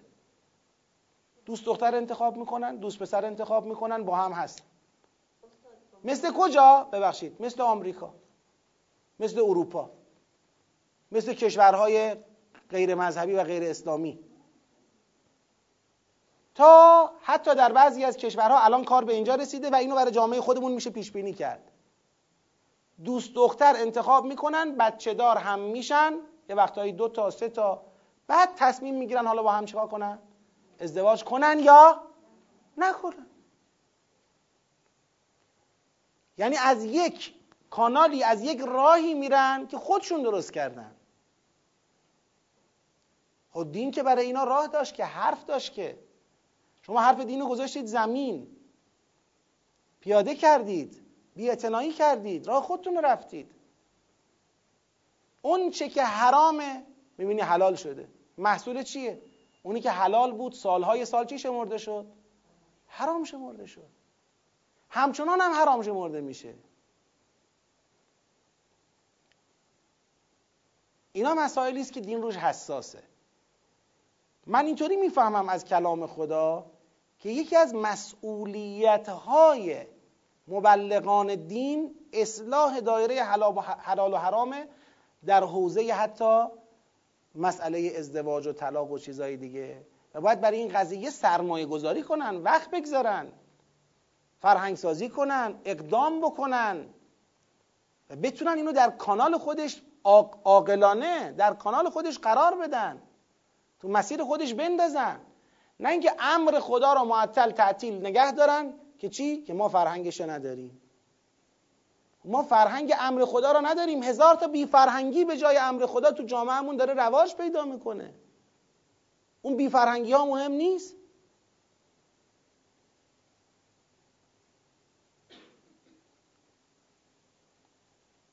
یه روزی توی همین مملکت اسم همجنس بازی قبر داشت. حالا یکی از سوالاتی که روانشناسا می‌پرسن از کسی که بهشون مراجعه می‌کنه میل به همجنس داری؟ برای چی این سوالو می‌کنی؟ کی القا کرده به؟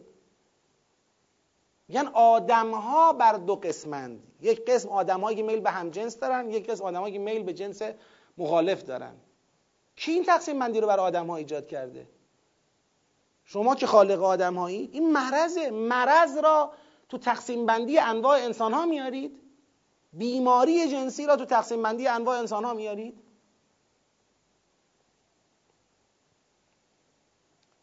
جامعه ما به لحاظ جنسی متاسفانه به شدت بیمار و بیماریش رو به افزایش. نه که بگیم مردم بد و پلید. بیمار که میگم مقصودم اینه. راه گم کرده. زال. و مسیر مسیر اروپاست. یعنی اون خطی که تو جامعه داره با غلبه بیشتر دنبال میشه در حوزه خانواده و در حوزه روابط جنسی خط توسعه غربی است. و اون مقصد نشانه گرفته شده. خب توی همچین جامعه ای تکلیف آلمان چیه؟ تکلیف آگاهان چیه؟ همه به سکوت؟ حتی تابو باشه بحث نشه بکنی. بحث گفتگو. باب گفتگو در این باره بسته باشه. گفتگو کردن یک تابویی باشه اگر کسی راجع به فلان مسئله یا فلان مسئله صحبت کرد بایکوت بشه. خلافش اونقدر کار بشه که دیگه جرأت نکنه راجع به اون موضوع حرف بزنه. حرف زدن.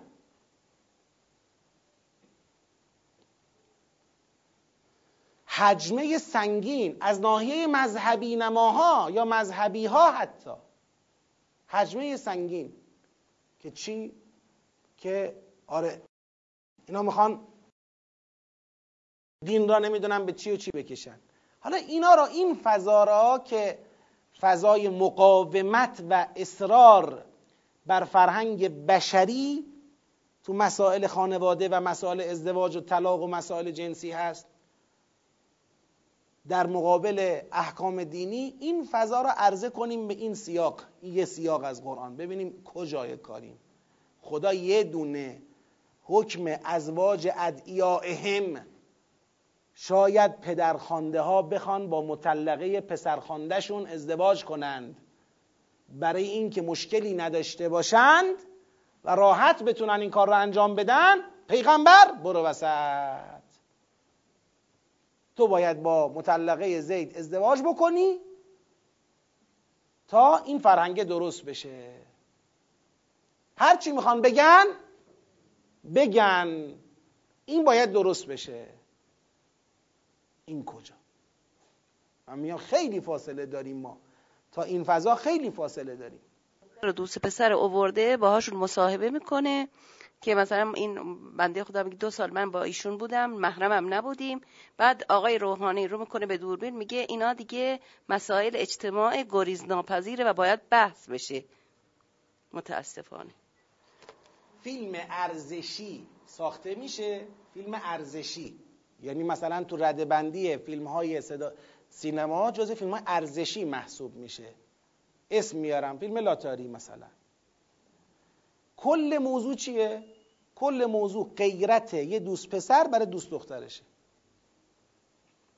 کل موضوع فیلم از اول تا آخر اینه که آقا اینا هیچ ازدواج نکردن هیچ محرم هم نیستن.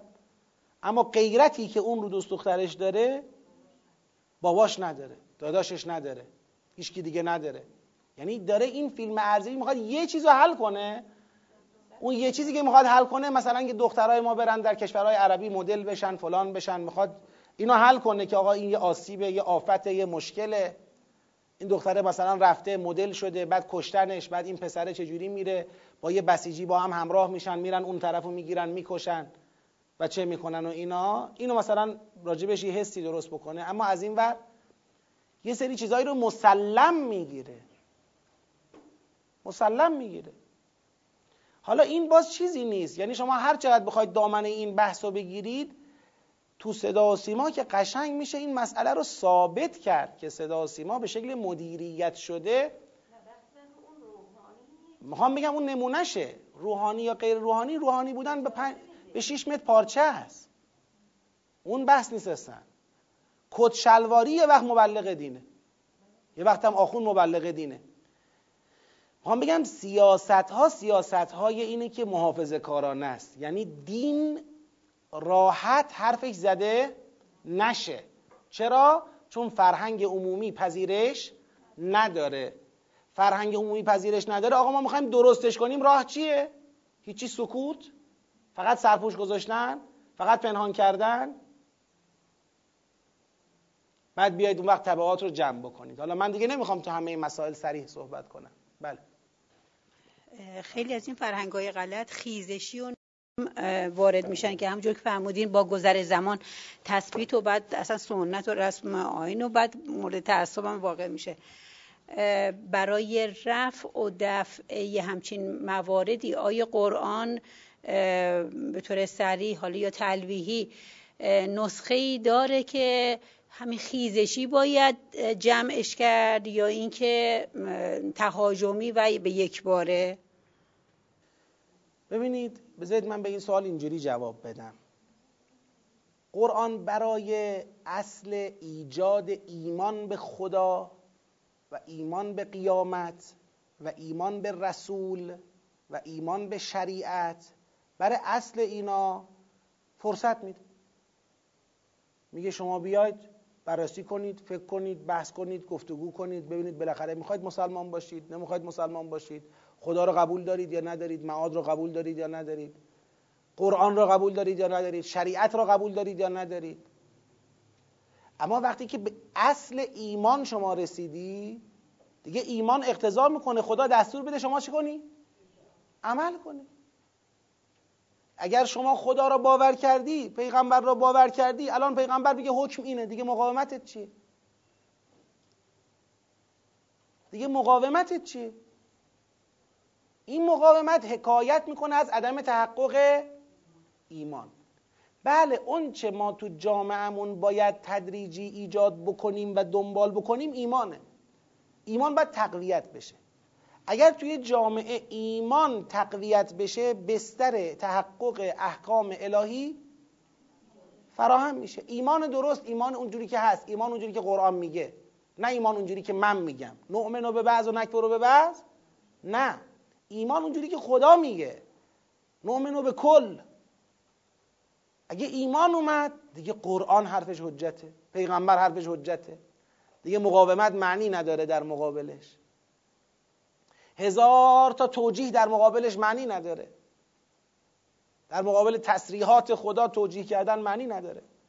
اینا دیگه حکایت از بی ایمانی می‌کنه. بله ما عملا بالاخره تو جامعه ناچار از یک تدریجی هستیم به خاطر اینکه ایمانمون کمه. به این خاطر. نه به خاطر اینکه حکم باید تدریجا برطرف بشه.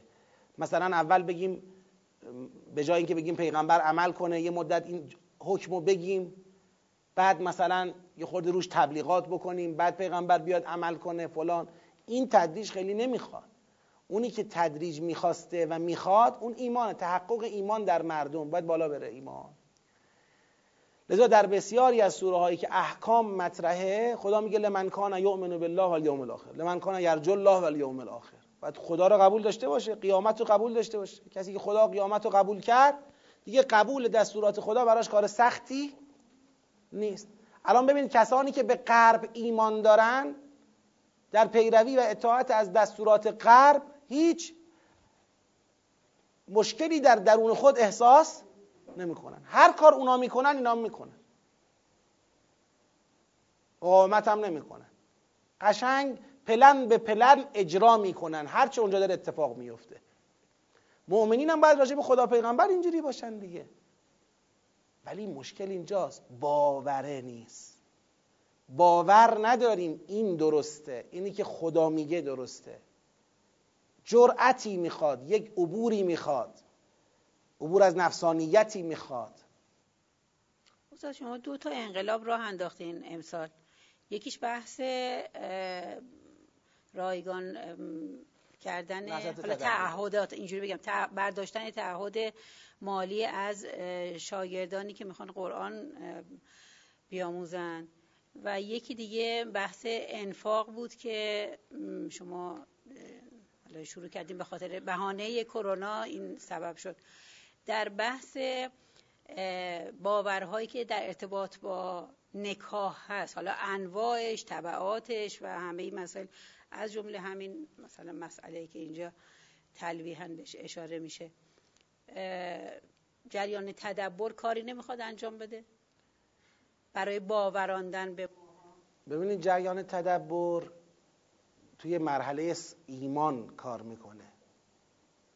ما نه جزء حاکمان جامعه ایم نه جزء مفتیان جامعه ایم نه جزء چهره های مثلا فرض کنید سرشناسی که اقدامشون تو جامعه الگو محسوب بشه. هیچ کدوم اینا ما نیستیم. ما معلمیم. معلم قرآنیم.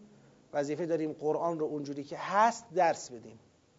و فکر می‌کنیم این کار یکی از بهترین بسترسازی ها و زمین سازی ها برای تحقق دین خداست.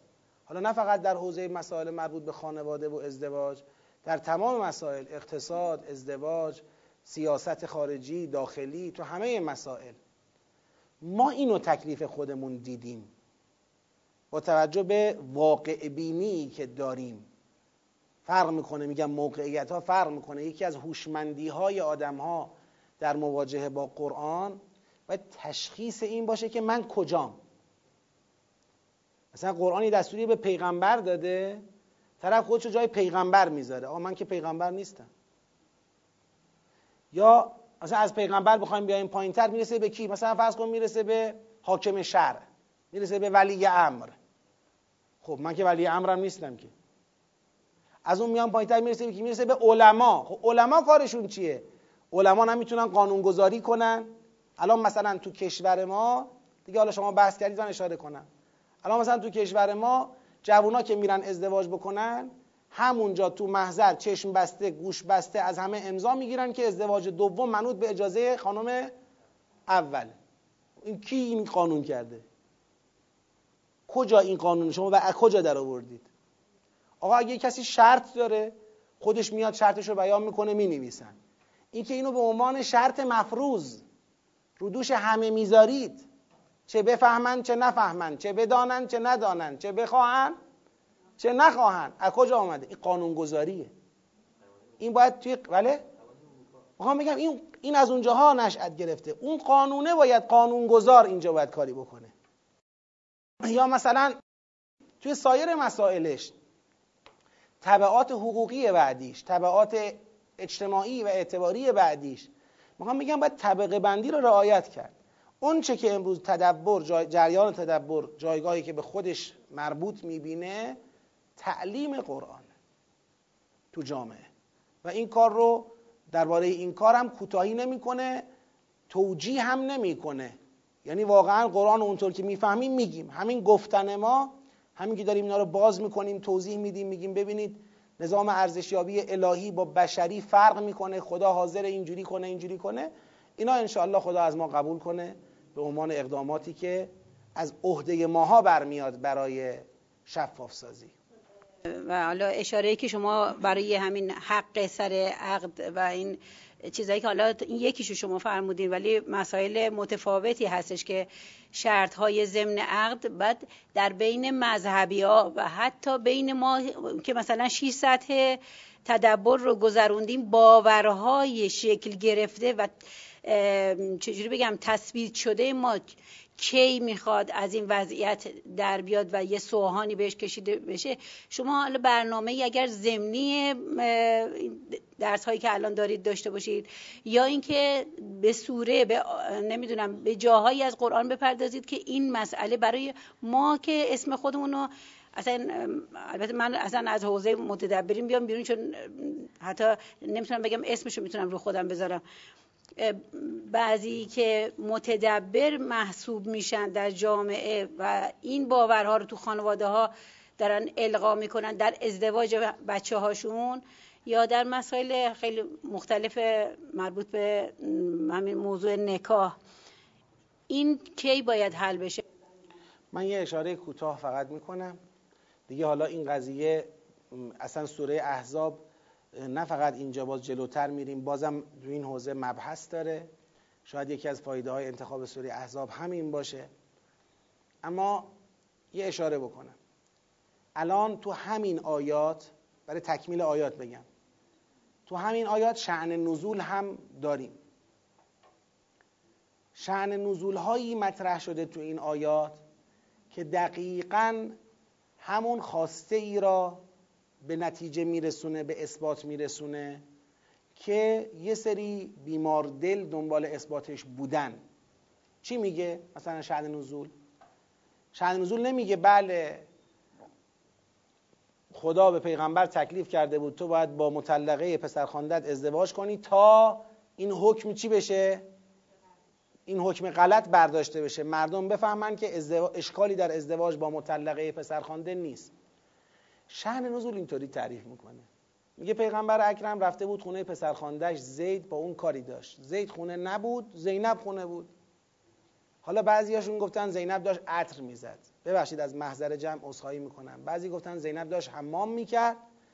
پیغمبر اکرم چشمش یه لحظه افتاد به او. بعد گفت سبحان الله. این سبحان اللهی که گفت حالا برای اینکه اینا شخصیت پیغمبر رو حفظ کنن میگن پیغمبر گفت سبحان الله مثلا از اینکه خدا نیاز ندارد به حمام کردن. مثلا بشر حمام می‌خواد اما خدا نمی‌خواد. سبحان الله. یا بشر عطر می‌خواد خدا نمی‌خواد. سبحان الله. حالا اینجوری سعی کردن حلش بکنن. اما زینب چه برداشت کرد از سبحان الله پیغمبر؟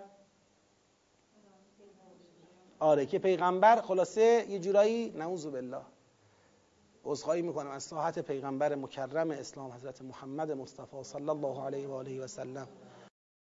زینب اینطور برداشت کرد که بله پیغمبر دلداده او شده. حالا او مثلا زن زیده. و زید که آمد خانه گفت زید اینجوری شد امروز. پیغمبر اومد من داشتم مثلا اینجوری حالا حمام می‌کردم عطر می‌زدم هرچی پیغمبر چشمش به من افتاد و از من خوشش اومد. گفت سبحان الله خوشش اومد از من. بعد به نظر من بیا منو طلاق بده. بذار پیغمبر با من ازدواج کنه. بالاخره پیغمبره دیگه حالا از ما خوشش اومده. آدم برای پیغمبرش این کاری نباید بکنه. بعد زیدم که فداکار. فداکار که بالاخره حالا که پیغمبر مثلا خوشش آمده نعوذ بالله. از مثلا خانم من بذار من طلاقش بدم بره بشه همسر پیغمبر. حالا زید می‌خواست طلاق بده پیغمبرم از روی اینکه فهمیده بود اون می‌خواست ایثار کنه هی می‌گفت امسک علیکه زوجک و تقلا بابا نمی‌خواد زحمت نکش چه کاریه می‌کنی؟ لزومی نداره. حالا از پیغمبر به انکار از زیدم به اصرار بعد خدا اومد وسط گفت آقا من که می‌دونم تو دلت چی میگذره. تخفی فی نفسک نعوذ بالله. یعنی تو دوست داری ازدواج کنی؟ فقط یه خورده از حرفای مردم که چی میگن و اینا نگرانی. ما خودمون دست بکاریم بذار زید طلاقش بده اصلا عقدش رو خودم واسط می‌خونم. همون بالا تو آسمون که تو خلاصه به کامت بگید برسی. شعن نزول مشهور یعنی زیاد نقل شده. با این توجیه میگن سبحان الله پیغمبر این بود منظورش. اونا اشتباه برداشت کردن یا هر چی دیگه. خب منافات داره دیگه همینه دیگه. وقتی شأن نزول را شما اصل قرار بدی اینم میگی. اون وقت اینا رو توجیه می‌کنی برای شأن نزول. از اینکه شأن نزول رو اصلاح کنی اینا رو توجیه می‌کنی. تو کلاس قبلی بحثم چی بود؟ گفتم یکیشم سوره احزابه. در حالی که آیه داره میگه لکیلا یکون علی المؤمنین حرج فی ازواج ادیاهم. یعنی آیه داره میگه پیغمبر ما تو رو انداختیم وسط به انجام کاری که دل با اون کار نداری تا این حکم جاهلی چی بشه؟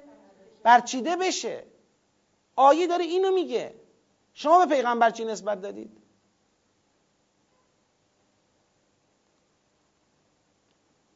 آیه میگه تخفی فی نفس کم الله مبدی و تخشناس وقتی میایم جلوتر در توضیح تخشناس معلوم می‌کنه که پیغمبر از ازدواج با زینب چی دارد؟ اکراه دارد. چون می‌دونه که این قضیه هیچ وجه خوبی نداره. امسک علیک زوجک داره میگه به اون. بعد خدا میگه باید این کار رو بکنی نه تا به خواسته خودت برسی. نه که من می‌خوام قرآن را تنظیم کنم که تو به خواستت برسی. تو پیغمبری. تو باید اون کاری را که خدا خواسته انجام بدی تا این حکم محقق بشه. چرا این حرف زدم؟ برای این این حرف زدم. ما همین که بتونیم تو جامعهمون برسیم به اون جایی که از اتهام زنی حالا اونا به پیغمبر اون روز یعنی اومدن قرآن را با همچین شأن نزولی اینجوری جلوه دادن در اذهان که آمده مثلا بالاخره یه امتیاز خاصی برای کی قائل بشه؟ برای پیغمبر قائل بشه و بالاخره یک پیغمبر را به یه لذتی برسانه. نعوذ بالله. با یه همچین نگاهی کل قرآن بهش نگاه میشه. شما این اصل اولیه در اون حوزه حلال و حرام ازدواج تو قرآن اونچه که ذکر شده بری تو افکار عمومی مثلا تحت تاثیر جریانات فیمینیسم. اگه بری تو افکار عمومی اونها آره مثلا قرآن آمده نعوذ بالله. منفعت را لذت را حق را به کیا داده؟ به مردان داده و به زنان. نعوذ بالله. چکار کرده؟ ظلم کرده. پس ما باید وایسیم در مقابله حالا اون که پیغمبر باشد. پیغمبر نباشد مؤمنین باشن. نعوذ بالله. طرف تا اینجا حاضر بیاد بگه پیغمبرم اگر این کارو کرده میگه من نمیگم ها من نمی‌دونم من نمی‌فهمم ها. اما نعوذ بالله دیگه اگه پاش برسه میگه نعوذ بالله اونم اشتباه کرده. تا این حد مقاومت در مقابله ظلم مثلا ساماندهی میشه. و حالا اینکه شما همین الان نگاه بکنید اگر تو جامعه حالا درسته هر امری فرهنگ سازی خودشون می‌خواد هر حکمی فرهنگ خود رو می‌خواد نماز که نماز فرهنگ می‌خواد زکات که زکات فرهنگ می‌خواد اصول داره احکام داره قوانین داره ضوابط داره. نکاح هم قطعا فرهنگ داره قطعا ضابطه داره. نکاح اول باشه ضابطه داره نکاح دوم باشه سوم چهارم ضابطه داره. نکاح موقت باشه ضابطه داره. راجب همسر اول راجب همسر دائم موقت راجب همه اینا ضابطه داره.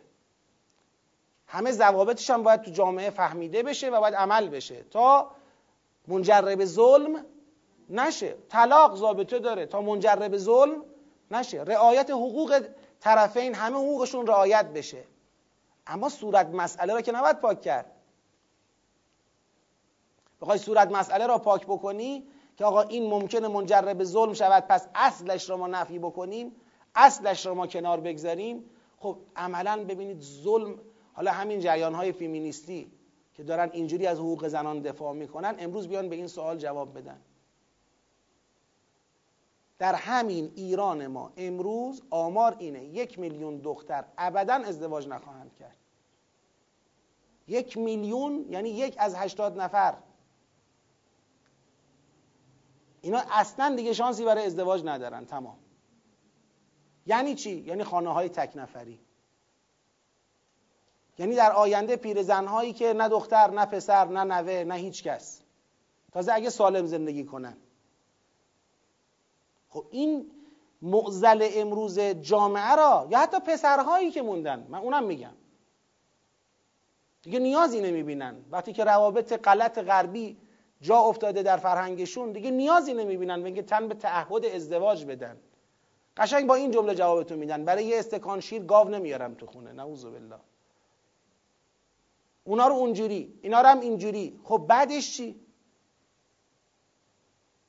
بعدش بالا رفتن آمار خودکشی بالا رفتن ضریب افسردگی افزایش فساد جنسی و هزار تا مصیبت دیگری که متوجه خود این زنان و فرزندانشون میشه. حالا چون ممکن بود اگر ما فرهنگ ازدواج مجدد رو در جامعه جا بندازیم ممکن بود به یه کسانی ظلم بشه. آقا مگر از ازدواج اول به کسی ظلم نمیشه؟ هرچی ازدواج اوله درست ازدواج دوم فقط غلط شده. کم ازدواج اول داریم که بی دلیل علکی توش ظلم اتفاق میفته و به طلاق و مصیبت کشیده میشه؟ شما ازدواج اولتون هم نتونستید تو فرهنگ در بیارید به ضابطه دین بکشید. مشکل جای دیگه است. مشکل تو اصل ازدواج اول یا دوم یا موقت نیست. مشکل تو رعایت نکردن فرهنگ دینه. تو ازدواج اول هم رعایت نکنید بدبخت میشید. در دوم هم رعایت نکنید بدبخت میشید. در موقت هم رعایت نکنید بدبخت میشید. در طلاق هم رعایت نکنید بدبخت میشید. احکام دین آمده تا روابط انسانی را به ضابطه در بیاره. قانونمند بکنه. تعهد ایجاد بکنه. اینکه یه پسری بیاد بدون اطلاع پدر و مادر این دختر با این دختر یه رابطه برقرار بکنه دوست بشه. هر رابطه دوست داشت داشته باشه بعدش هم تمام. بره پی کارش هزار آسیب جسمی و روحی برای این دختر به جا بگذاره. این انسانیه و متمدنانه است. اما این که مثلا ضابطه داشته باشه تعهد شرایط و تعهد طرفین معلوم باشه. آسیب از بین بره یا به حد اقل خودش برسه این ظالمانه است. اینکه مردها نیازهای اضافیشون رو خارج از محیط خانواده هر جور بلدن پاسخ براش پیدا بکنن. با هزار رابطه غلط و اشتباه اون نیازهای عاطفی یا روحی یا جسمی یا جنسی خودشون رو تأمین بکنن و محیط خانواده برای اونها به محیط محیط خانواده را غیر امن بکنن برای زنان برای فرزندان. این اشکالی نداره. اما اینکه تعریف بشه ضابطه داشته باشه مسئولیت آور باشه. این مشکل داره. ببینید هر کدوم از این چیزهایی که به خیال خودشون حل کردن با یک نگاه یه ذره فراتر. یعنی لازم نیست خیلی دوردست و افقهای چند صد سال بعد را ببینی. همین الان. یه ذره نگاهتو بیاری بالاتر اطراف رو نگاه بکنی می‌بینی که چه معضلاتی به وجود آمده. معضلاتی که با وضع کنونی راه حلی برای اونها وجود نداره. بعد ما دست رو دست بگذاریم بشینیم فقط تماشا کنیم. اگه یه جایی هم آمدن مثلا یه برنامه ای درست کردن اونجا گفتن آقا با یه شرایطی ازدواج مجدد با یه ظرفیتی برای آدمای خاصی با یه شرایط خاصی اشکال نداره زود حمله کنیم که آ اینا دارن تیشه به ریشه دین می‌زنن. همه دست به یکی کنن یک جا یک صدا خفه کنن در نطفه. به نام اینکه داریم به فرهنگ خدمت می‌کنیم. این خدمت به فرهنگه. شما بیا بگو راه حل ما اینه. نعوذ بالله خدا بلد نبوده من بلدم اینطوریه این شکلیه. قوانین طوری طراحی شده که خیلی اتفاقا اونجوری که خدا می‌خواد نیفته. اون قوانین اصلاح بشه. به هر حال این حوزه حوزه است که حرف توش زیاده. جزئیات ریزکاری ها شاخه ها فروعات. شبهات پاسخ شبهات فرهنگ لازم حرف توش زیاده و واقعا جا داره که در این باره کار موضوعی خوبی انجام بشه. اما حالا اون مقداری که ما تو این آیات بودیم و بحث داشتیم مطلب این است که نگاه یعنی اولا خدای بزرگ پیغمبر اکرم را با عمل به نفی این بیفرهنگی وامی دارد نه با صرفا سخن یه مطلب بود که می‌خواستم بگم و مطلب دوم این که اصلا نظام ارزشیابی که تو آیه می‌بینیم با نظام ارزشی وجودی خود ما همخانی نداره و این نشون میده ما باید تغییراتی بکنیم ما باید اصلاح بشه نظام ارزشیمون. بفهمیم یه وقت خدا می‌خواد خطکشای ما را درست کنه. الان این آیه خطکش سازه. یعنی داره میگه ببین اونی که تو اصلا حاضر نبودی حسابش کنی برای من انقدر مهمه پیغمبرمو خرج می‌کنم اینجا. به پیغمبر حرف می‌زنن بزنن. این باید درست شه. این صد باید برداشته بشه. خدا می‌تونست یه کلمه به پیغمبر بگه پیغمبر نکنی یا پشت وحی. یعنی تو خلوت خصوصی خودش با پیغمبر. پیغمبر تو فقط بگو. بگو که گفته باشی. نکنی این کارو. آبروی رسالت نبوت و پیغمبر و پیغمبری و همه میره یک علیه چیزایی درست می‌کنن تروری می‌کنن که اون سرش ناپیدا. می‌تونست خدا به پیغمبری حرفا رو بزنه یا نه؟ قطعا می‌تونست. پیغمبر میگه نه. اونی که مبلغ رسالات ما هست اون نمیترسه. اون نمیترسه. تو هم حتما نمیترسی. نکنه که می‌خوای بترسی. می‌خوای بترسی؟ از مردم؟ نه نه. اینجوری نیست. تو نمیترسی. انشاءالله خدا توفیق فهم قرآن و توفیق پایبندی به آموزه های متعالی قرآن رو و فرهنگ عمل به قرآن رو انشاءالله به همه ما عطا کنه به برکت صلوات بر محمد و آل محمد.